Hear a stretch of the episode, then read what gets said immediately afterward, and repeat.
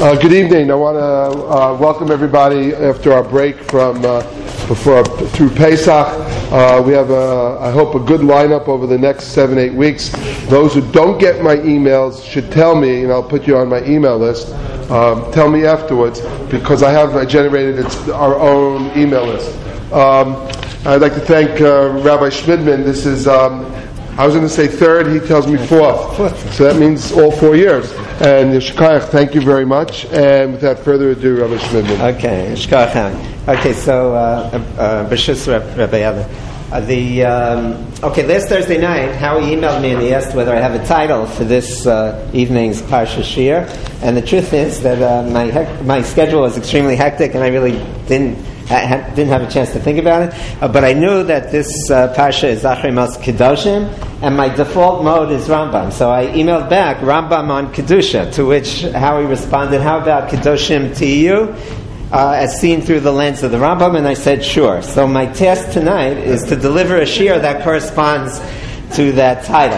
And I think the way to do that is to uh, begin with just a, a, few words, just a few minutes of divrei drush on the phrase kedoshim tehiyu, and then the bulk of the time we'll devote to a preliminary exploration of the Rambam's conception of kedusha, and I'm limiting myself because of really time constraints to the uh, what the halacha calls the chefsa shel kedusha. That is a, an object that's designated as holy.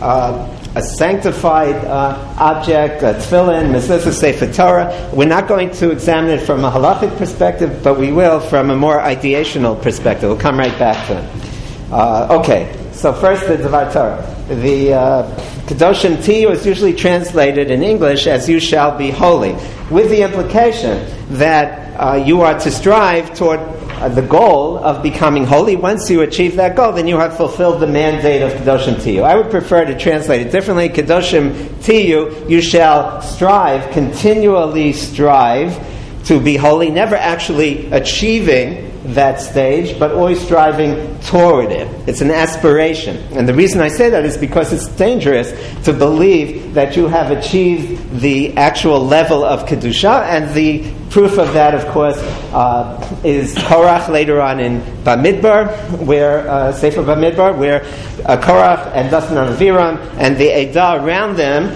rebel against the authority of Moshe and Aaron with the statement, Madua tisnasu al kahal Hashem, why do you lord it over, why do you exalt yourselves over the congregation of Israel? So they're rejecting the authority of Moshe and Aaron, and they're roundly and rightly uh, condemned by the Torah and by Chazal for that rebellion and for that statement. But if you look in the Torah right before that statement, they say something else. They say, Ki chol kolam kedoshim uvsacham Hashem umadua tisnasu al kal Hashem. So here they compliment Am Yisrael. They say all of Am Yisrael are kadosh. Every single member of Am Yisrael has reached the level of kedusha. Hashem. God is among them. And surely they should be commended for that complimentary statement about Am Yisrael, but they're not at all. Because within that statement lies a fatal flaw, which led to the rebellion. Because if you believe that every member of Am Yisrael has reached the level of Kedusha, well, then there's no place else to go. There's no need to take on Moshe and Aaron's teachings and instruction because they, they can't elevate you. You're already on the top. Uh, and that's why when Moshe and Aaron summon Dasan and Aviram, uh, they say, they don't say lo navo, they say lo na'aleh. We won't be raised up. We won't be elevated because you can't elevate us. We're already at the top of the mountain. We have reached the top of the ascent. But of course, if you reach the uh, uh top of the ascent, the only direction to go is descent, and that's why it's so fitting and appropriate that the punishment for Korach and Adasa was descent into the abyss, uh, Adama Pastapia, Yardu Chayim Sha'ola. And that's why the Torah, I think, always says in the future, the future that can't actually be attained, but Kedoshim Tehiyu, and uh, Vatem Tiyuli, Mamlechas Kohanim V'Gai Kadosh in Yisra. Or significantly right before Korach, at the end of Shlach, Pasha says this, V'yisem Kedoshim. It's always something you're aspiring to get to. You spend your life elevating yourself if you're always aspiring, but not if you believe that you achieved the goal. So I would translate Kedoshim Tehiyu, you shall continually aspire toward being holy. I once heard from someone that the, uh, in the name of the Kutzker, uh, that uh, he was once asked who was the chassid, And uh, he said, I don't know, a chassid is by no who's not a chassid. A chassid is not a chassid. Because somebody who thinks he's a chassid is not aspiring to be a chassid anymore. So by definition, he said he's not a chassid. Okay. Uh, which leads us, uh, uh, we need a better segue, but uh, we come to the uh, Rambam. Rambam on uh, the concept of Kedusha, as I said before, uh, we're going to focus primarily, if we have time, we can focus on other aspects of Kedusha the Rambam, but this is uh, Chefsa Shel Kedusha. So the halacha clearly designates uh, some objects as kadosh. Okay, chefsa shel kedusha. But the precise nature of the sanctity of these objects is ambiguous. Wherein lies the holiness? Is it some kind of magical value, protective uh, power? Uh, is it something intrinsic or metaphysical within the chefsa, within the object that is defined as kadosh?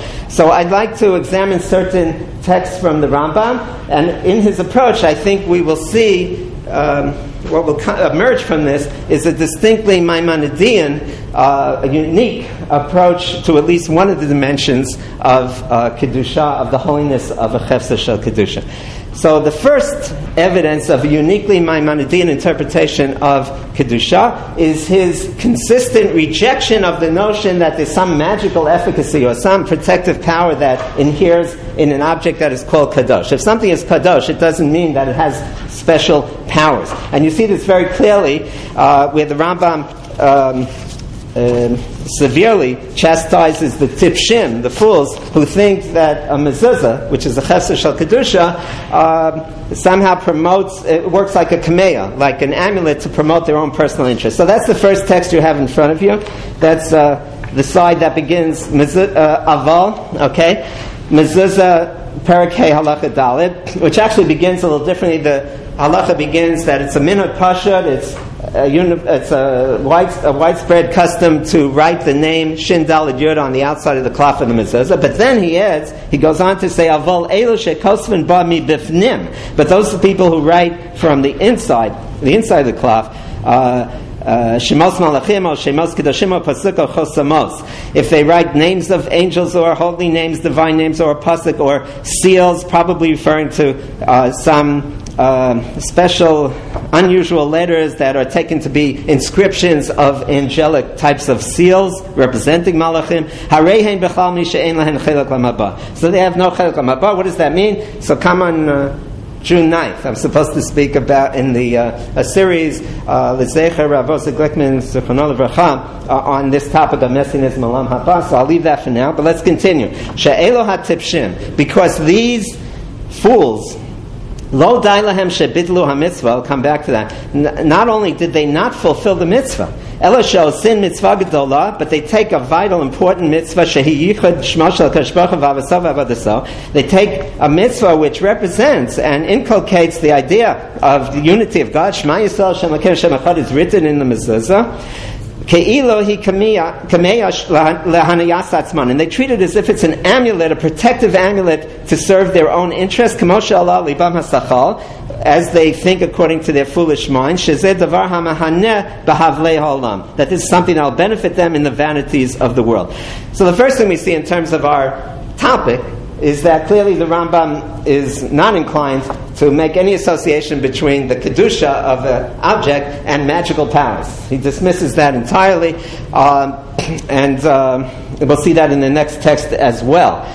Uh, but before we leave this Rambam, it's always hard to take leave of a Rambam that has so many uh, uh, unique Maimonidean positions in it. And you can always find something new when you read the Rambam. I'll tell you that when uh, um, uh, I once went to visit my, uh, my mentor my doctoral studies, Harav Professor Yitzchak Isadore Twersky, Zichron Levracha. So I went to visit him a few months uh, before he passed away from cancer in 1997 in Boston, and we were talking, and we started talking about the Rambam. And he opened up uh, Hilchos Malachim, we were looking at the time, and then he found something that he hadn't seen before. Now, he wrote the book on the, on the Mishneh Torah, uh, and he said to me, you know, to this day, and this was the last months of his life, he said, to this day, I, I learn Rambam, I always see something new that I didn't see before. So there are new things in here. We may never leave this, uh, this uh, paragraph, uh, hopefully we'll get to the others. But I just want to point out two or three things which also have echoes in uh, subsequent texts. So we'll, and, and they're also some Maimonidean.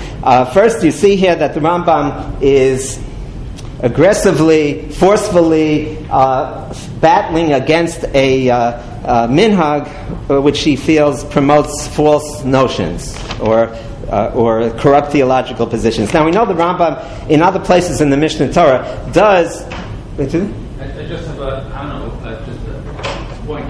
That, actually, what you said. So when you read it, you wrote um, or mitzvah. You said they did not do the mitzvah. I know, I'm coming back to that point. He's forceful. They did not, did not do it. They were bottled. I know, I know. I'm coming to that point. Don't worry. We won't test over that. That's a very important statement, and it'll be reflected in a subsequent text. Okay, you're right. To notice that.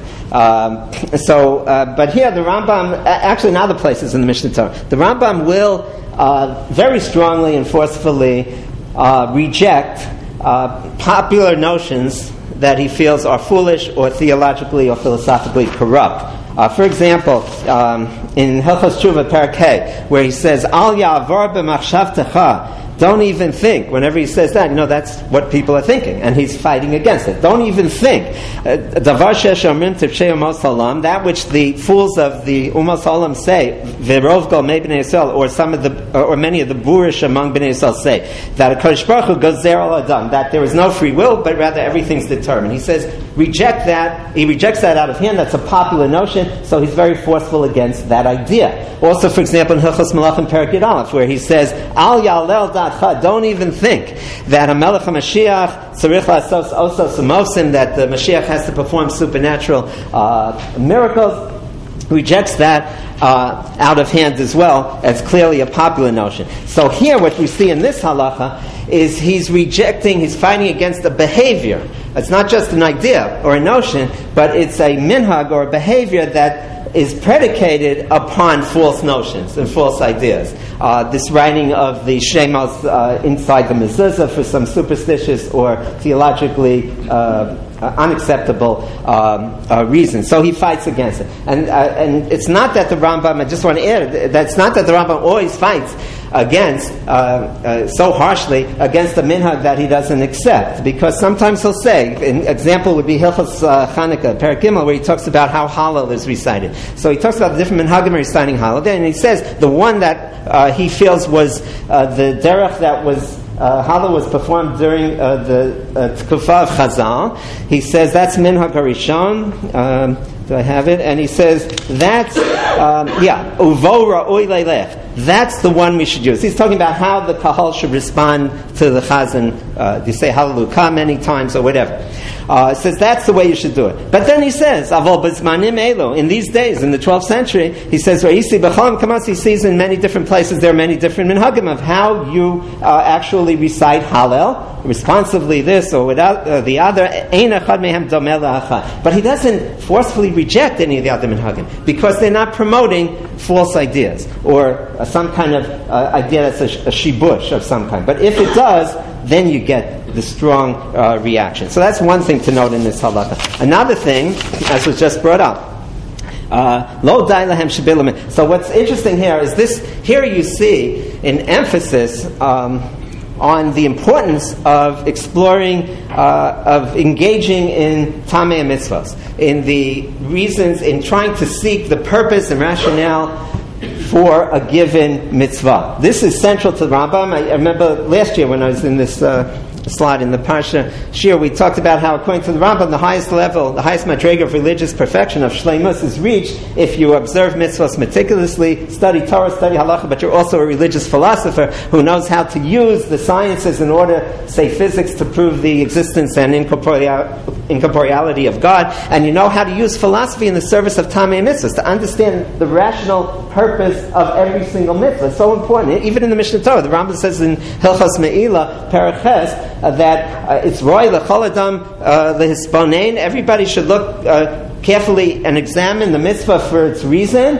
Uh, each one kafik kocho. Uh, uh, according to that person's ability. And then he lists a few dangers, pitfalls to beware of when you engage in this pursuit. He says, well, you know, if you don't find the reason, don't reject the mitzvah, don't find the blasphemous reason, etc., etc. But still, he and those are reasons for which other Rishonim say, let's, uh, uh, they frown upon the whole enterprise of Tamei Mitzvahs, but not the Rambam. He says there are pitfalls, be careful about, beware, but you're not going to get to the highest level unless you engage in this pursuit. Here you see in this halacha that the Rambam takes a step further. Here you see the logical halachic conclusion of this emphasis upon the importance of philosophic tamei mitzvahs. Where is it? Because he says right here, uh, as you noted correctly, he says if if you are among these fools who puts up a mitzvah, and maybe you did it perfectly, you you uh, bought the most expensive cloth and, and case for the mitzvah, you put it in a perfect diagonal between the shita of Rashi and Rabbeinu Tam, no problem, you did everything exactly right, but you but you didn't know you didn't understand that the time of mezuzah is to convey yichud Hashem v'avasav avadasav. That every time you pass the mezuzah or touch the mezuzah, you are reminded of what's in the cloth, in the parchment of the mezuzah. That's the whole point of the mezuzah. You don't realize that because you didn't engage properly in tamei mitzvahs. And instead, what are you doing? Instead, you're, you're using it as, as a, a protective charm or an alarm system or whatever you're using the mezuzah for. So not only are you not fulfilling the mitzvah optimally, but kedei kach, you bitlu, bitlu hamitzvah. You actually failed to fulfill the mitzvah of mitzvah. The mitzvah is right on your door, a doorpost, but you have not fulfilled the mitzvah. So here you see the logical halachic consequence or conclusion to this philosophic position. It actually has ramifications in a halachic context. We're going to see that again in the next uh, text. And uh, before we go to the next text, you really can't leave, uh, leave a Rambam without saying a few things. Uh, the last, look at the last phrase, which uh, uh, benefits people in the vanities of the world. The Rambam uses the word hevel in two ways in the Mishneh Torah. He uses it frequently enough, and, it's, and we're going to see both uses throughout these, uh, these particular uh, halachas. Uh, one use is this one that the vanity, empty, insignificant, uh, activity, which doesn't, it's not productive in any spiritual or intellectual or moral sense. It's just uh, wasting your time, basically. For example, in, in Hilchos Tshuva, when he talks about shofar, and he says the shofar, in Parakil, he says the shofar is intended to wake you up, and it wakes you up from, it wakes up those who have shogim uh, in, in Hevel Varik people who spend all their time in vanity and emptiness in their actions, it tells them be more productive. That's one use of Hevel. And that's how he's using it here. But the other use of Hevel in the Rambam's work, especially in both the Mishnah and the Moreh Nevuchim actually, Hevel can mean um, um, idolatrous, theologically corrupt opinions and views and, and actions. Uh, the common denominator is that both the empty actions, the insignificant uh, activity, and the idolatrous, theologically corrupt activity are considered by the Rambam to be non-purposive, uh, a non-purposive use of your life. You're not using it. The Torah is purposive, and those things are not. Uh, but we're going to see in the next uh, halacha where hevel is used in the other way. You see, for example, actually we just had in Pesach, in Hilchos Tamis Matzah, where the Rambam said, Master Bignus, what does it mean that you start the Sipur Tzisrael with uh, uh, something negative about our history? That Avaseno you Ovdei Avodah right? Uh, at the time of Terach. Uh, but you see how the Rambam says, I think I have that one. He says, uh, oh yeah, have. He says they were kofrin and toin achar hahevel. In the time of Terach, our ancestors were running after Hevel. Now, it doesn't mean meaningless things. What he's talking about there is avodah zarah, idolatry, uh, corrupt opinion. So Hevel could be either way, and we're going to see it uh, fluctuating that way in the Rambam's writing. You should always be aware of the possibility it's one or the other. Okay, we really have to go to the next uh, Rambam. Uh, Hilchas Akum Perak Aleph Halacha Yud Beis is next. So here's another example of the Rambam's rejection of any magical quality to a chefsa shel kedusha. He says, "Halochish al Somebody uh, whispers charms uh, over a wound and also reads a pasuk from the Torah, hoping that that'll heal the wound. So a person reads a pasuk on a new, an infant that the infant should not uh, be afraid or cry. Sefer Torah tefillin. These are chesed shel kedusha here. Sefer Torah tefillin. You put a sefer Torah tefillin al hakatan on a child b'shvil sheishan, and you figure that'll somehow uh, put the child to sleep. Not only are they in the categories which he's been talking about in this whole parak, uh, parak Yud Aleph of Hilchas Akum, of people who are uh, uh, charmers or uh, or people who engage in divination. Okay, all these things that were usher in Pasha Shoftim and Devarim, witchcraft, mechashef, etc. Um, Ella shehin bechal kafir Torah. Not only are they in that category, but they're also uh, uh, denying the Torah. Shehin sin divrei Torah rifus guf. They make the a Torah as if the words of the Torah intended to magically heal the physical body. Ve'enan elarifas nefashos. But really it's intended to heal and elevate the soul. Shenemar, and he quotes a pasuk from Mishlei, V'yu chayim. They will be life for your soul. Uh, that's what Divrei Torah are intended to be.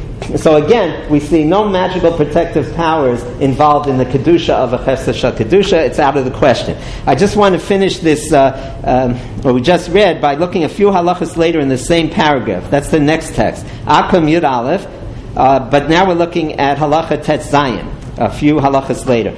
Uh, the Rambam summing up with Varam Ha'elo. So he's been talking in this parak uh, about what he calls minhagi avodah zarah, idolatrous practices, but he includes within that all sorts of types of um, magic and sorcery and soothsaying and divination and witchcraft that are all prohibited in Pasha Shoftim uh, of Devar.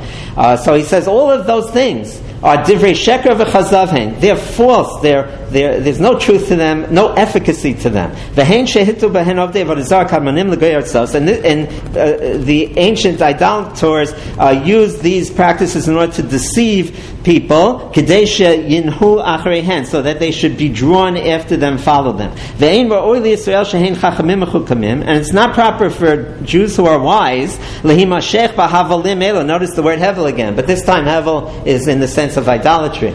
Uh, it's not proper for wise Jews to go after these kind of vanities uh, or in some texts, to to'elis. Not, uh, they shouldn't think that there's any purpose to them. And now to continue, these are all uh, pieces, extracts from the same halacha, halacha tetzayin. Kol hamamin b'dvarim Anyone who believes in these types of practices, and thinks that these are wise, scientific uh, things, uh, practices, and efficacious, they work. But the Torah decided for whatever reason to prohibit these really scientific, wise activities. Eino elamin aschalim umechasrei hadas. Such a person is a fool. Avol balei achachmat me'adas. But those who have wisdom and sound knowledge, yedu barayos baros, know with demonstrated proofs, shekol elo hadvarim she'asr Torah. All of these things that the Torah said in Parsha Shoftim is asr, a non divrei chachma. They're not scientific. They don't work. They're false. They're uh, ela tohu vahevel again hevel. Hevel in idolatrous sense. Shenimshachu bahen chaserei hadas v'natshu kol darkei this is people who left the paths of truth who follow those activities. And now the Rambam finishes with a, a, a breathtaking, um, a breathtakingly novel uh, take on this whole thing. He says,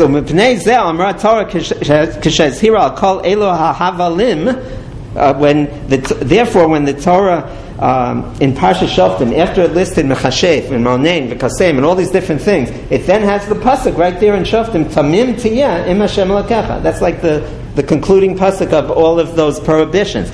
So the Rambam says, and because of this, the Torah uh, admonished, because of all these Havalim, Tamim Tiyah Im Hashem Lakecha. So what you have here is a totally almost totally novel interpretation of this pasuk tamim and it's similar to what we saw in the first text. You have a logical, uh, you have a philosophic position being taken to its logically halachic conclusion. What's happening here? If you look at that pasuk tamim tiyah so what does it mean in context?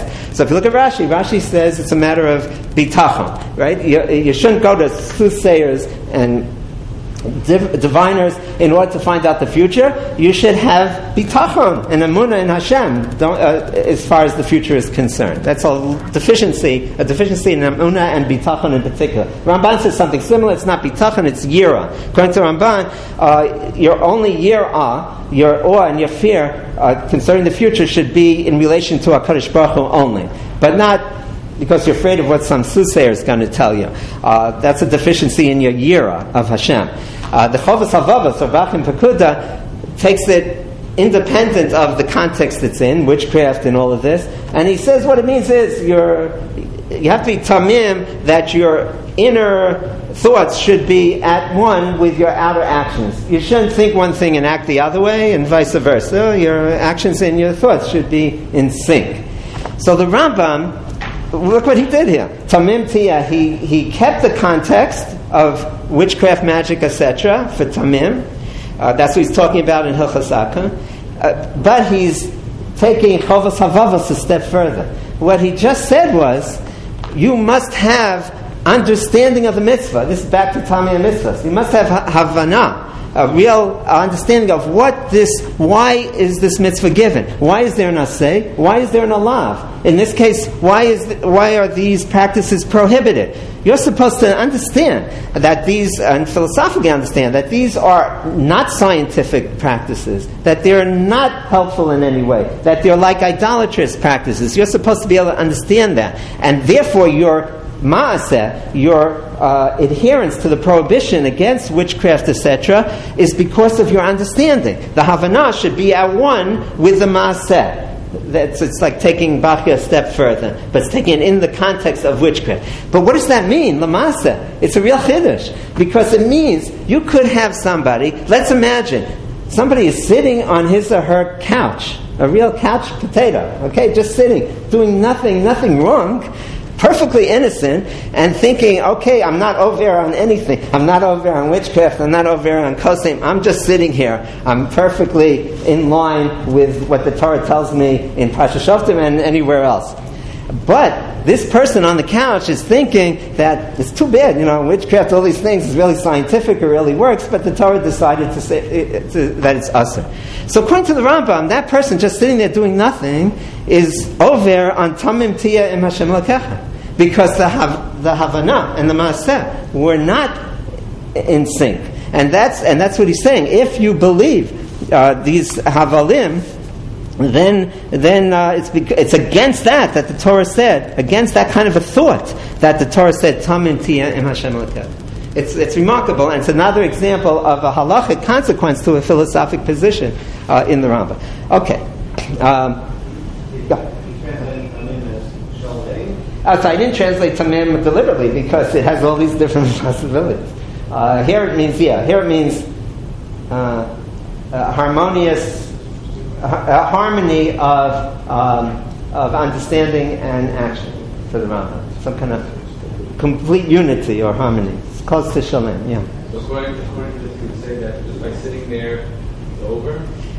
Yeah, I mean, this is an assay, tamim tia. So maybe he's, he's uh, somehow he's transgressing an isur asay. Yeah. as far as the Ram is concerned, he's got to do tshuva for that. yeah. Uh, yeah, I, didn't, I don't know what korban you bring for them. Don't know. I, I, I, know, Rabbi, I don't know what korban, don't know. But it, it would be a to Rambam. You're, oh, you really, this is a transgression. then, okay, then theoretically, if one wishes to Maybe. Okay, it's it's an aseh. You've been doing too much stuff, Yomi. Yeah. okay. Uh, next, next halacha. Oh, so wait. Before we get to next halacha, let's get back on track. We were talking about kedusha at one point.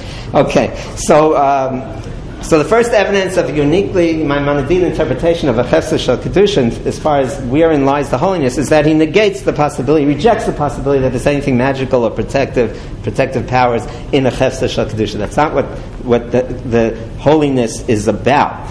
Uh, he also, by the way, says something similar in the guide in Moreh Nevuchim, one, chapter sixty-one, where he talks about names of Hashem, Shemos.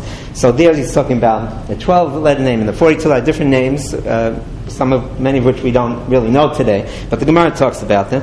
And the Rambam belittles people who use names of God as protective charms, or who invent other names of God, quote, of which they think that they necessitate holiness and purity and work miracles. He belittles that. So all of this fits in terms of the Rambam's position, rejection of any. Um, specific magical or protective powers within an object of kedusha. Let's look now at another entity that is that is uh, called Kadosh, and that is um, Hebrew, Lashon HaKodesh. Uh, so here you do have uh, here you have a, a, another factor comes into play when it comes to the entity being kaddish, uh, and that's um, intrinsic metaphysical, some kind of connection with the divine that's somehow inherent in in the language. You do have this in the Zohar. The Zohar in Shmos says uh, Shechina mischabra bahadei. The Shechina is actually fused fuses with the letters of, of uh, Lashon HaKodesh. The Ramban, uh, disagreeing with what I'm about to mention from the Ramban,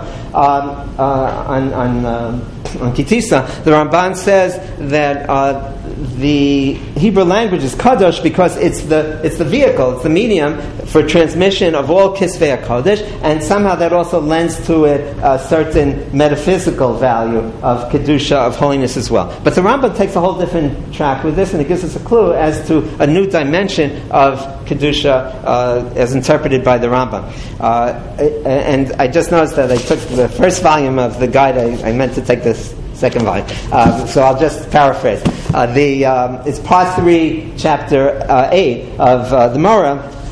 Uh, the Rambam is talking there about speech. He's saying how speech is a, is a gift given to you by Kodesh Baruch Hu. It distinguishes a human being as, as a creature that has been created, B'Tselem Elokim, and it has to be used for noble purposes. If you, if you use it for degrading purposes, for obscene speech, or uh, talk about things that shouldn't be talked about publicly or openly or uh, uh, disgraceful things, then you're degrading the nobility of this gift that was given to you that makes you Salam uh, Elikim. So in that context, he says, and this is what Lashon HaKodesh is about. He says, when it comes to Lashon HaKodesh, the holy status of Hebrew has to do, he says, with its lack of direct terms for things that, quote, ought not to be mentioned. I, I didn't take it uh, with me from the house, so I was going to quote more. But he gives examples of the male and female organs of uh, copulation, or, or organs that are used for. Um, um, for uh, excrement or things like that, or the very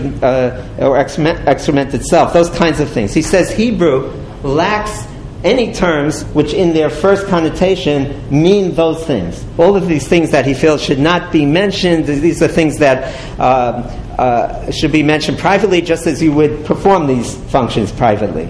Um, and uh, therefore, he gives examples, uh, for example, for uh, when it comes to uh, urine, he says it's called me meimei raglayim, waters of the feet. It's, it's figurative. It's not what the Hebrew has no word for that, uh, and he gives a whole list of things for which Hebrew has no word. It's only figurative expressions are used, and this he feels is an expression of the nobility of the language, the moral nobility of the language. Uh, that it it only has words for things uh, that um, are the most noble of human uh, endeavor. Okay? Uh, okay, you can look at it yourself in part 3, chapter 8. Uh, but what we see here, the Rambam is not talking about a metaphysical sanctity to the language. He talks in other places about the importance of Hebrew, but he's not talking here about the metaphysical sanctity as you would have it in the Ramban or the Zohar or, uh, or the Maharal uh, and others. Uh, he's saying it's, it conveys uh, the idea that you should pursue a higher level, a higher moral level. The language itself indicates that, and it moves you on that path. And that, I think, gives us a clue as to how we should view um, um, many of the objects that are called Chefsa Kedusha in the, in the in the Rambam's perspective, uh, that there's a moral slash intellectual goal to which the Chefsa Shel Kedusha is leading you and directing you, and that is actually part of the Kedusha of the object. Look at the next text, and Hilchos Tefillin. Hilchos Tefillin,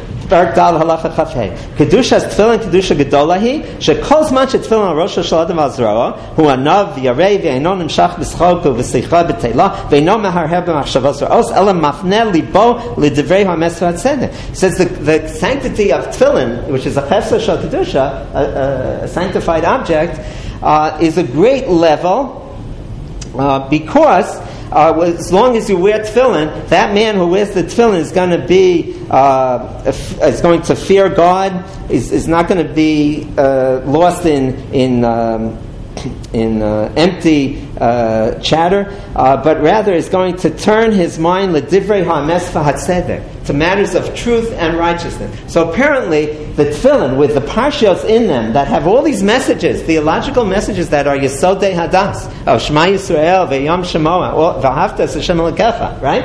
That's supposed to teach the person who's wearing it remind the person who's wearing it to pursue these moral and intellectual goals. Divrei ha-mesvat tzedek. To concentrate and focus upon divrei mesvat tzedek. This is part of the kedusha. The Rambam is directly connecting it to the notion of kedusha. The kedusha of tefillin is great because it uh, it makes you concentrate upon divrei ha-mesvat tzedek. It would appear from this Maimonidean formulation that the sanctity, or at least the high degree of sanctity, we'll come back to possibly another dimension of tefillin in a moment, but uh, at least one dimension of the Kedusha tefillin derives from the intellectual and moral achievements that are engendered by wearing tefillin, rather than uh, from, uh, at least at the moment, rather than from a metaphysical or moral uh, or magical type of quality. Um, you have a similar interpretation of Kedusha in, uh, in the Moreh Nevuchim, part 162, with regard to the names of God again. I referred to it earlier, this time it's chapter 62. The Rambam explains that the 12 and 42 letters uh, names of God, the 12 and 42 letter names, which are referred to in, in the Gemara, uh, we don't know what they are now, uh, probably were comprised of words indicating notions representing God and teaching some sort of divine science. In other words, he feels that if you if you broke down those names of God, uh, you would get teachings about religious metaphysics that would tell you about uh, God, about God's creation, about God's relation to human beings, theological notions, philosophic notions. That's what it's teaching you.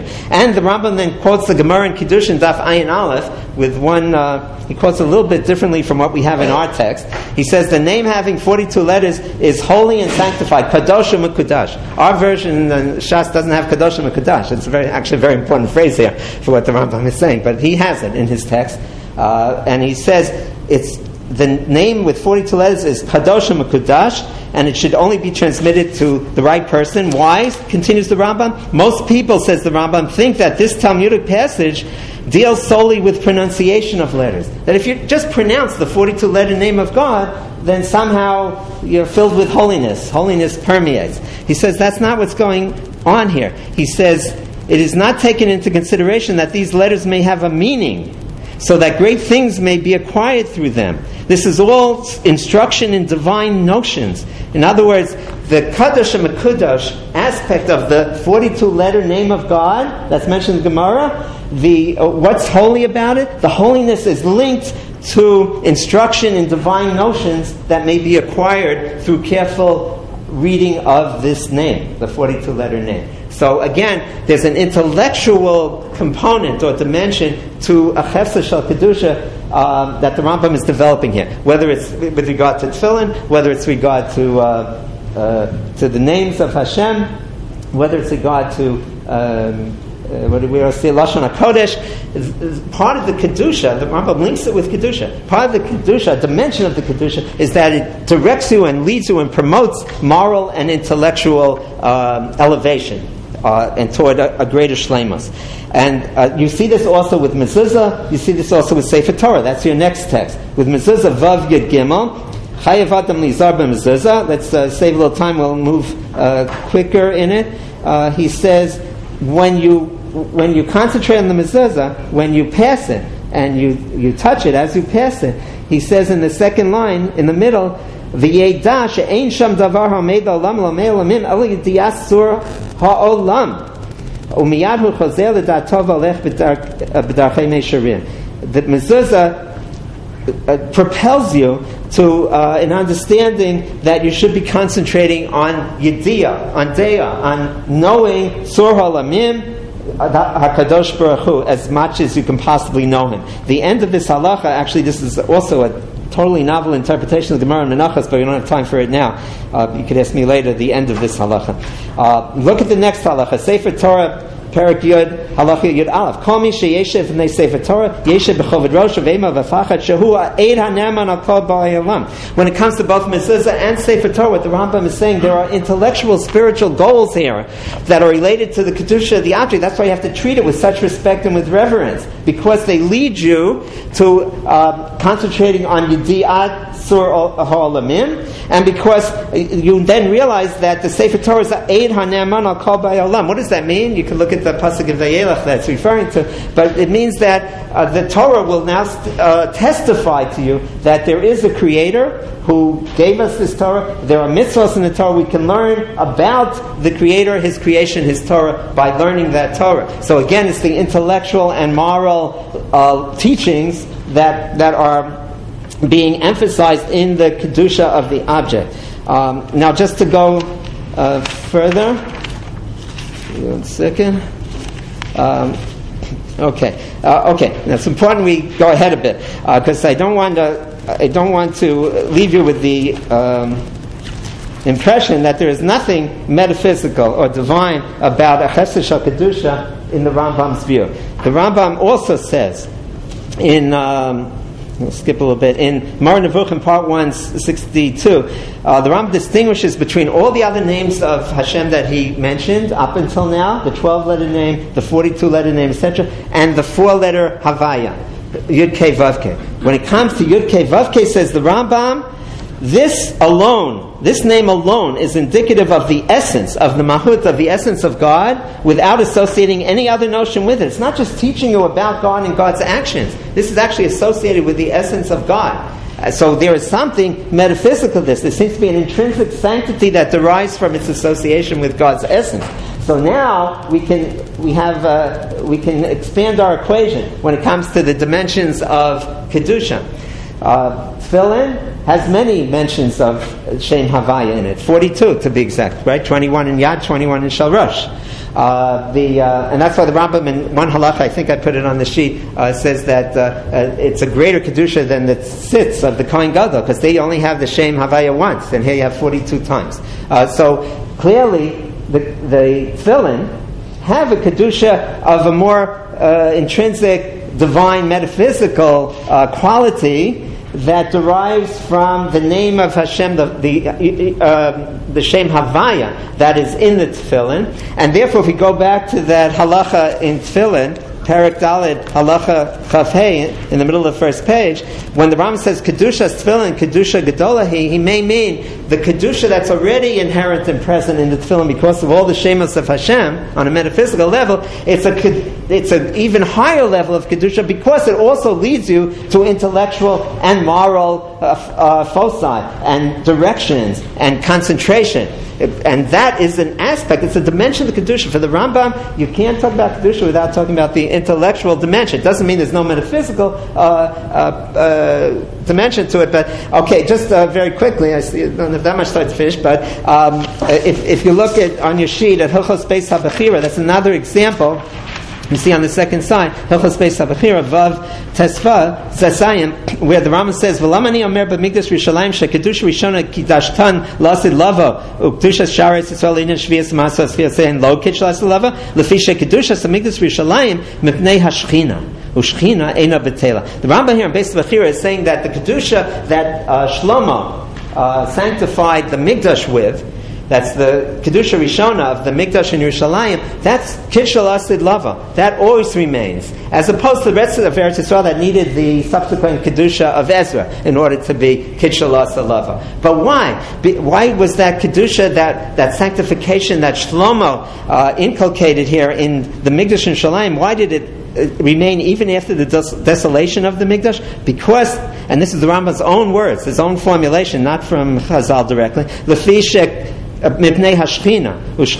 Batela, because there's a divine presence there. So the Ram does talk about a metaphysical quality in this case to the Kedusha of the site.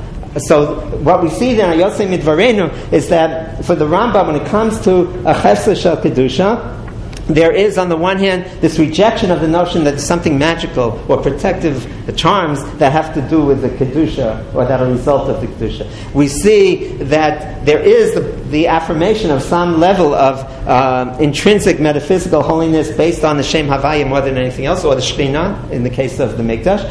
And there is this additional dimension, this intellectualized dimension of Kedusha, which makes tefil, uh, tefillin Kedusha Tan Gedolahi, because it leads you to concentrate and focus on intellectual and moral elevation. And that is something deserving of the name of Kedusha. Uh, finally, just mention, uh, by, by, the way, you can trace this further, because I don't have time to do it now. Is that clock right?